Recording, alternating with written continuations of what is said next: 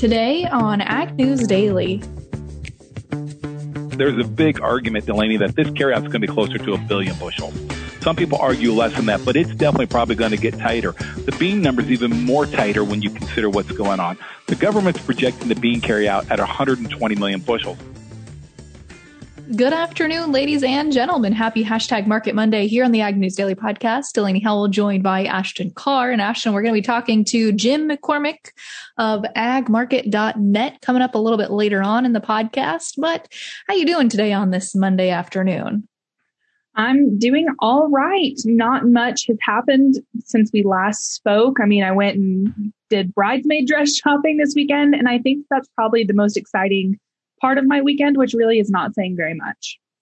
Well, Ashton, uh, we had some really good weather so far this weekend in Des Moines area, just outside of Des Moines where I live. And we went golfing on Sunday afternoon, had some really nice weather, pretty warm, a little windy, but not too bad. And then I woke up this morning, Ashton, to some snow flurries. So that's how my Monday has started off today. Oh my goodness. I was worried that we were going to see some snow flurries or something because when our weather conversation last week with Eric Snodgrass, he mentioned that the Texas panhandle could see some snow, but luckily Lubbock didn't get any. However, got a notification on my phone last night, a weather notification saying that we might see some below freezing temperatures earlier this morning. But honestly, I wasn't up early enough to even see if we did get below freezing. So unfortunately, can't report on that for you today. Well, you're lucky because uh, I woke up and I saw that, and I really, it's just very frustrating, especially not just for me, but for farmers that are trying to get into the fields. You know, soil temperatures haven't really had the opportunity to get super warm. And then we have, I mean, the snow that we had was really light. It already is pretty much melted everywhere. So it's not like covering the ground by any means, but it's pretty chilly today. You know, it's been a little bit cold in Lubbock for the past few days, um, but I think that we're on the up and up and getting more into that springtime weather, which I'm really excited for. That is certainly nice. I thought that spring was around the corner here as well. And then, you know, Mother Nature has to trick us a little bit. But yeah, hopefully we're pretty much on the right track here to get uh, get spring rolling. And as we see things getting rolling, we'll have, of course, the crop progress plantings report that comes out later this afternoon. We'll talk about that a little bit more tomorrow on the podcast. But Ashton, in the meantime, what news are you watching today? Well, I've got some carbon news. I'm not sure if folks are kind of tired of hearing about carbon or not, but the Bayer Carbon Program is expanding to provide farmers with ways to generate additional revenue and implement climate smart farming practices. According to company officials, benefits are going to include the potential for improving soil health that can result in increased yields and profitability of farmers' operations. Now, new enhancements for the 2021 through the 2022 program season include eligibility for farmers who have adopted strip or no-till or cover crops on fields on or after January 1st, 2012. And we've heard farmers talk about, you know, the inclusion of them if they've already done some of these practices and so it looks like the bayer program is extending you know a helping hand out to those farmers who did voice their concerns about that.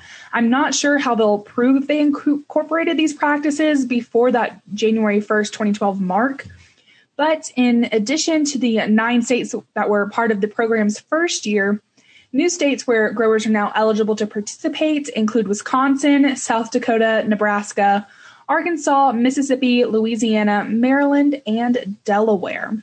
Well, that sounds like a good expansion there to that program, Ashton. But I'm going to take things back to the weather here, talking about weather for just one more story. Because we've seen not only freezing and cold temperatures here in Iowa and other states, but also in the southern Great Plains, which analysts and meteorologists are suggesting could harm wheat growing in those areas of Oklahoma and Texas. Ashton, you might not be out of the clear yet because temperatures could plummet overnight tonight, Monday into Tuesday, and linger through Wednesday, according to the National Weather Service.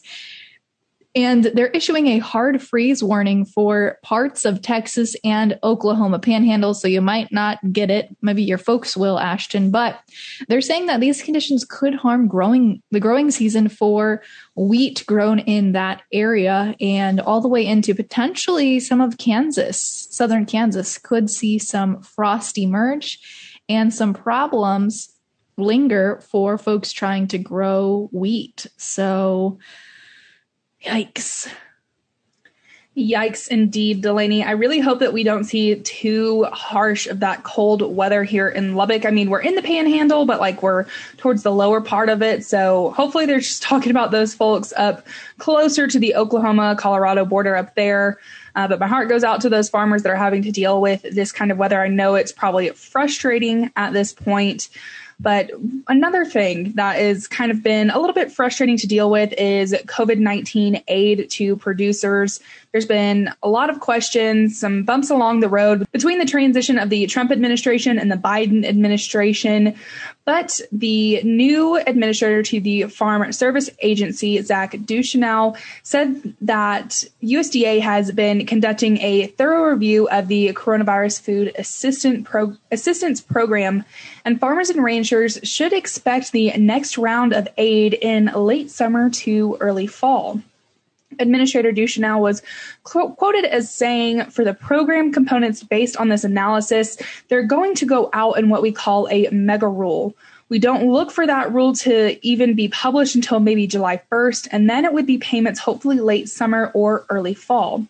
He also added that the Biden administration is rebranding CFAP as the Pandemic Assistance to Producers Program, and there will be about 6 billion available in the next round. Sign up for the pandemic assistance reopened the first week of April, and U.S. Ag Secretary Tom Vilsack has said producers will have at least 60 days to enroll. So this is just another. I don't want to call it a, a bump in the road, but I feel like the rebranding of CFAP to the Pandemic Assistance to Producers program is just going to confuse people. Yeah, it's just one more program acronym, whatever we have to remember. But Ashton, with this new program, do producers have to reapply for it, or if they uh, were uh, if they applied for like CFAP, for instance, does it grandfather them in? I think it just grandfathers them in. I honestly think that they're just giving this a new title. I don't think really anything else in terms of eligibility or anything like that is going to affect producers. I think if they continue to sign up um, or re-enroll, that started back at the beginning of April. I think this is just the same thing. From my understanding, I mean, Administrator Ducheneaux said that this mega rule, which I'm really interested in learning about, isn't going to be published until maybe July 1st. Mm. So it sounds like things are just getting a slow roll once again. Okay, gotcha. Yeah, that is quite a ways away still then. Uh, Ashton, while we're talking about things that are a ways away, we thought that Chinese rebuilding of African or rebuilding of their hog herd after African swine fever was going to be a long ways out. But China is now saying that they're at about a 97% recovery rate when it comes to their sow herd. And according to their National Bureau of Statistics, as of April 16th, they said their hog herd was estimated to reach 416 million head at the end of the first quarter here on March 31st. And they show that they're up about 2.3% compared to the previous quarter.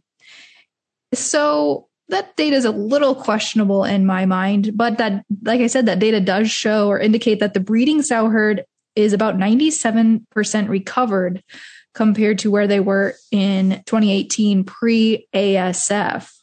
Well, Delaney, I'm glad that you bring up China because I have some news coming from China as well. Well, a little bit of news, I should say. It kind of incorporates into another little segment that I have. But China, I don't know if you know this, Delaney, admits the most greenhouse gases of any country in the world, and the US is second. So it's been reported that the US and China have agreed to cooperate on climate change and you know, making those initiatives However, it's unclear if China's president is going to participate in an international summit later this week hosted by President Biden. Biden is expected to release new emissions reduction targets for the Paris Climate Accord, and a pledge of financial help for less wealthy countries combating climate change. 40 world leaders have been invited to that virtual climate summit that I mentioned that's going to take part this Thursday and Friday. Thursday is Earth Day, so it kind of just makes sense that Biden is holding this this week. I am hoping that we get a little bit of reports later in the week once this does happen and we get to take a little bit of a further look into the conversations that these countries or these world leaders are going to be having because I'm interested to see how all these countries interact with one another when it comes to climate change. I mean, I I really think that we've only been talking about how the Biden administration has been trying to tackle this since he stepped into office. So I'm excited to see how this all plays out. I certainly am as well, Ashton. And the other thing I'm excited to see was how the markets played out for today. What do you say we run through closes before we talk to Jim? Let's do it. Fantastic. Well, we certainly had markets playing out today higher thankfully in the grain markets a little lower in chicago wheat today. But kicking things off here in the may corn contract up six and a half cents to close at 592 the december up eight cents to close at 520 and a quarter. In soybeans today the may contract up 16 and a half cents to close at 1449 and three quarters the November up 10 cents to close at 12.84 even. In the Chicago wheat pits, the May contract down just a quarter of a cent to close at 6.52 and a quarter. The July down a penny and a quarter to close at 6.53 and three quarters. Taking a look at the livestock markets today, the cattle complex sold off today as the June live cattle contract shed 57 and a half cents to close at 118.60. The August down 50 cents to close at 118.65. And in feeder cattle, the May contract down $1.25 today to close at 142.47 and a half. The August down $1.77 and a half to close at 152.77 and a half. Lean hogs today, however, were higher as the May contract closed up $3.17 and a half to close at 105.65. The June up $2.62 and a half to close at 104.32 and a half. And lastly, wrapping things up here with the class three dairy milk futures, the May contract adding a dime today to end at 1914. The June up just four pennies to close at 1910. Ashton, without further ado, let's kick it over to our conversation with Jim McCormick.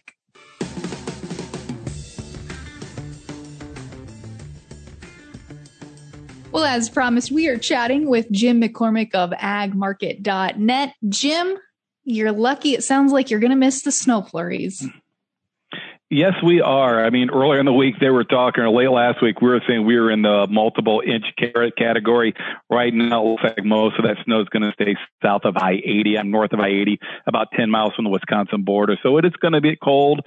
Uh, you know, nothing's really uh, been planted around here for the most part. Everyone's been waiting for this cold snap to end. Uh, but yeah, it feels like uh, spring just doesn't want to quite come yet here in the Chicago region. Yeah, absolutely. And we were just talking about this a little bit earlier on in the podcast, but there's also going to be potential cold temperatures and even freeze in parts of Texas and Oklahoma, which could put some wheat crop under stress. What are you hearing and what are you seeing as far as the market's reacting to this news?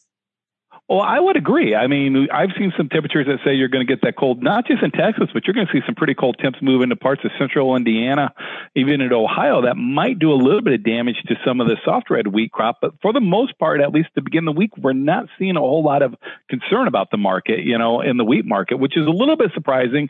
But we'll see what kind of damage, if we do have damage done here in the next couple days, uh, something that we definitely need to watch out for because this crop's already dealing with some drought issues. The spring wheat, a lot of people are arguing that we're not going to get the spring wheat acres because of the dryness issues there and the price of corn and beans. You also have some dryness issues in Europe, which could cause this wheat crop to continue to shrink up. So uh, if it would get clipped by the wheat by a frost freeze, uh, that's definitely not what we want to see. And I would expect the market to react positively if that frost freeze does uh, actually hurt, hurt the crop. Jim, how much of a reaction though can we really see? Because there's the old adage, you know, that if we're not producing wheat or harvesting wheat, someone else around the world is. Well, right now, when you look at just how tight the supply is, specifically in this wheat, like you said, there's a lot of competition in the world for wheat right now. But the thing to kind of keep in mind, right now, the projected world ending stocks are around 295 million metric tons. They were down from 301 last month, down from 300 the year before that. So the stocks continue to tighten. The fact of the matter is that when you look at the world corn supply, they continue to tighten. China is essentially stopped feeding corn; they're now feeding wheat. So the world's going to kind of keep an eye on the overall feed as in a you know wheat as almost a feed grain. So if that does start to challenge and the wheat crop is there, it's just does it bring some wheat away from feeding and bring the corn back into the mix. So even though there's a lot of competition, it's something we do need to keep an eye on. Jim, another thing that I've been keeping an eye on has been some of these basis prices we've been seeing around the country, specifically in the corn market, but also a little bit in soybeans as well. You know, I've seen bids anywhere from six dollars to even I, I, think there was one I saw on Twitter, a picture that was somewhere near north of seven dollars. And that's crazy to me that that folks are willing to pay that much for corn right now. But what are you hearing? And at what point do we see the basis start to shrink back down a little bit here? Well, what you're seeing, folks, right now is that, like I said, the basis is doing phenomenal run right now, but it's doing the heavy lifting at this point in time. The reality is right now is the old crop grain. There's just not a lot left. I mean, the fact of the matter is the government tells us is thinks it's going to the U.S. corn carryout is going to be about 1.35 billion bushels. Uh, assuming China takes delivery of all the grain they bought or a big chunk of it, there's a big argument, Delaney, that this carryout is going to be closer to a billion bushels. Some people argue less than that, but it's definitely probably going to get tighter. The bean number is even more tighter when you consider what's going on. The government's projecting the bean carryout at 120 million bushels. But the reality is the only reason we're going to have 120 million bushels of bean carryout, folks, is because the government's counting on us to import 35 million bushels from either Brazil or Canada. Canada probably roughly 15, and Brazil the other 20. So the, your your your stocks are down to the bottom of the barrel. So the fact of the matter is, whatever producers have left, they really are holding on tight. So the basis is doing everything they can to entice whatever bushels are left to be marketed out of the farmer's hands. And that should remain strong until maybe the board moves. Because what historically happens, Delaney, is when the board market if the board's not moving fast enough to get the beans to move or the corn to move, and the beans a classic example, we have not, you know, the bean market's been in a sideways range since the beginning of the year. As these supplies are tightening up, the base is continuing to firm to pull that grain out. Now, if the market breaks out of this sideways pattern, which I think the odds are high it will, and it makes a strong move at say to $15 beans, what will happen then I would expect is that strong basis you're seeing right now will start to back off because the board will do the heavy lifting of trying to entice grain to market. Same thing will happen in the corn market. If the corn market starts to bid up on the futures, I would expect the basis to weaken a little bit at least. Yeah, and walk me through that scenario of $15 soybeans. I mean, we're not that far off, and $6 corn, especially in the front month, you know, that's maybe not out of the question, but uh, how quickly can we expect to see some of these prices, or what's it going to take for us to break out of this range and see potentially $6 corn or $15 beans? Well, if you look at it right now, the May corn got up to, you know, hit six last week briefly, and then it kind of backed off of it. I think what'll happen is we could see a little bit of a pullback at any time just based on the fact we're getting this crop planted. But then if you look at where we're at, how critical the supply is, how tight it is, any kind of a hiccup, I think you'll start seeing this market start pushing back up. The fact of the matter is you're looking at a bean stocks to use at 2.6% stocks to use with those import numbers. Historically, when you have stocks to use this tight, beans getting to 15 $16 are not out of the question. When you're looking at a corn stocks use right now at 9.2% and probably tightening up closer to 9%. When you look historically, we've had stocks use that tight, you should get this corn market probably closer to the 625 to 650 level. I would guess that you could see that if the market gets any kind of a sense that this crop is in any kind of a trouble, any kind of trouble. Because the fact of the matter is, we need every acre the government has planted on, said we're going to plant, and we actually need trend yields just to meet the current demand expectations expectations. Yeah, and that certainly uh, could paint an ugly picture this summer if we do have any sort of weather issues. But uh, Jim, I want to turn our attention here for a moment to the cattle markets, which have sold off now. I want to say like six or seven sessions in a row. Have we put in a high? I don't believe so. I think this is a temporary high. Uh, you know, we've had a pretty nasty. I think today was day eight of the market selling off.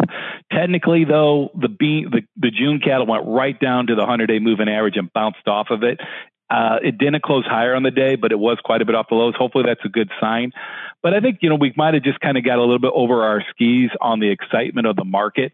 Near term, that combined with the hogs, the hog market was on a tear. It's corrected pretty hard on rumors or talk that maybe China's hog herd has, re- has replenished quicker than some people thought.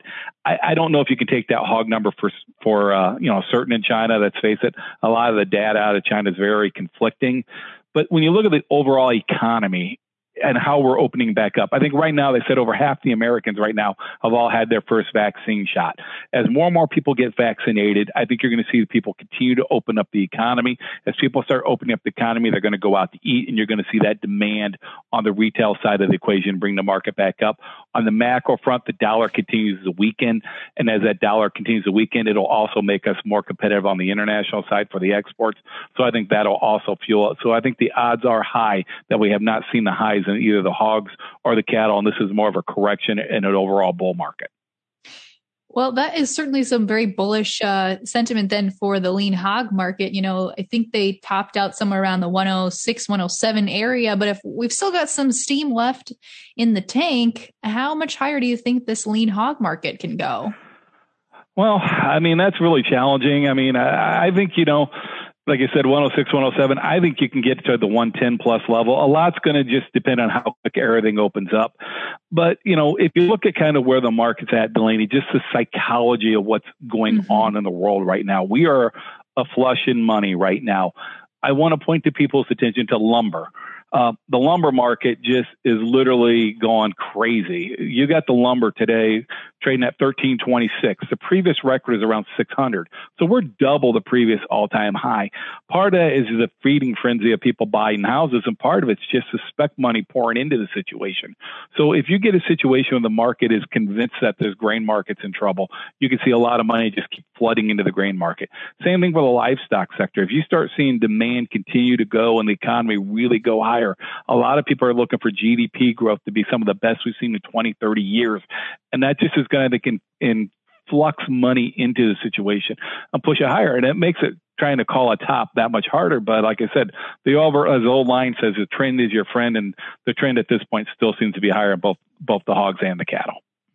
Jim, since you mentioned the lumber market, I want to ask you a little bit more about that because I've been watching that as well. And you look at interest, it's obviously cheap. It's it lends itself to wanting to build or buy a home, but then the lumber price is not so much. What is pushing that move higher?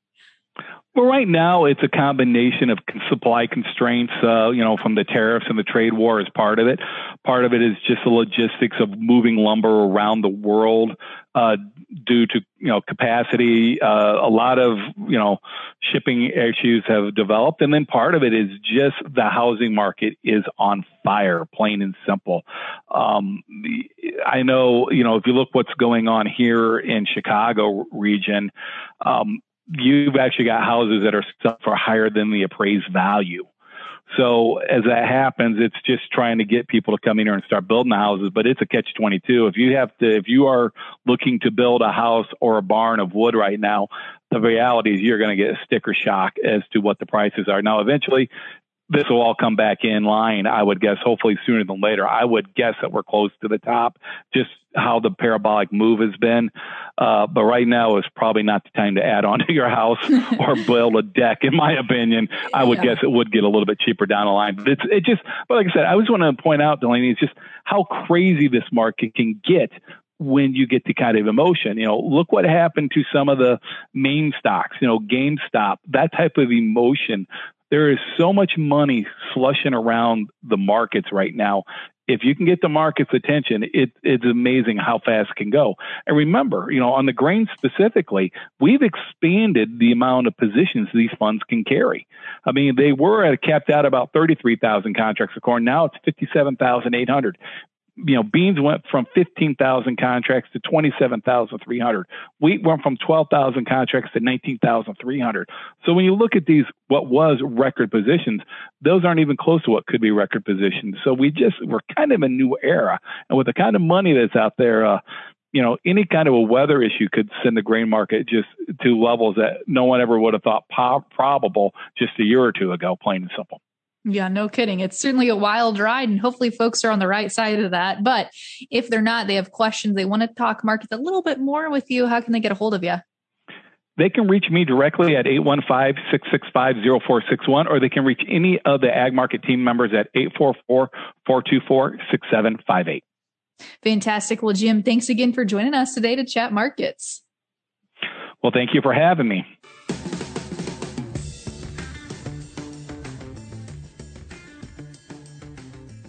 Well, again, a big thank you there to Jim for joining us today to chat markets.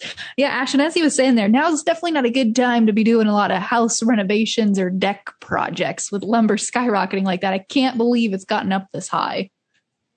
Well, lucky for me, I'm just a renter, so I don't have the responsibility of doing any of that stuff. Yeah, certainly not. It's a double edged sword, that's for sure.